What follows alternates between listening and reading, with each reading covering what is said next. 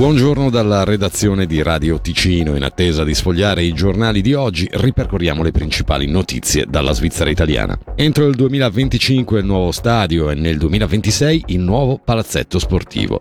Queste le tappe segnate dai lavori ufficialmente iniziati ieri per la costruzione del nuovo polo sportivo e degli eventi di Lugano. Dopo la demolizione negli scorsi mesi della storica tribuna Montebre, i lavori entrano dunque nel vivo con la soddisfazione del sindaco di Lugano, Michele Foletti. Il nuovo stadio Lugano lo aspettavamo da tanti anni e oggi finalmente iniziamo a scavare per costruire il nuovo stadio. Oltre a essere un momento simbolico è anche il momento dove si vede che si parte. Prima ci sono stati tutti i lavori preparatori, demolizione della tribuna est e lo scavo. Sappiamo che nel giro di due anni per novembre 2025 avremo lo stadio nuovo e l'arena sportiva a nostra disposizione, quindi veramente una grande, una grande emozione. È stata inaugurata ieri sera a casa Carlo Cattaneo quale nuova sede di IPSA Foundation per la ricerca scientifica. All'inaugurazione erano presenti personalità di spicco della politica luganese e ticinese, segno dell'importanza assunta dalla fondazione attiva da dieci anni nella divulgazione scientifica umanistica sul territorio. Abbiamo quindi chiesto a Silvia Misiti, direttrice di IPSA Foundation per la ricerca scientifica,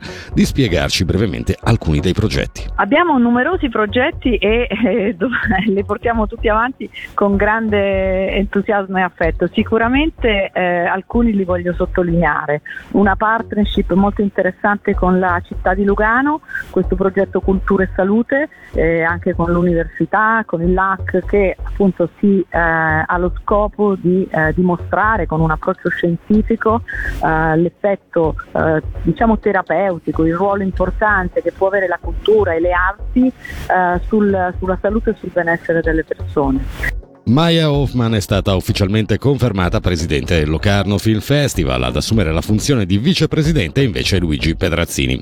Interpellato su un possibile indebolimento del legame con il territorio con la nuova presidenza, Pedrazzini si è detto convinto che non sarà così. Eh, c'è comunque una direzione forte, artistica, amministrativa, operativa che è a Locarno, ci sono le strutture che sono a Locarno.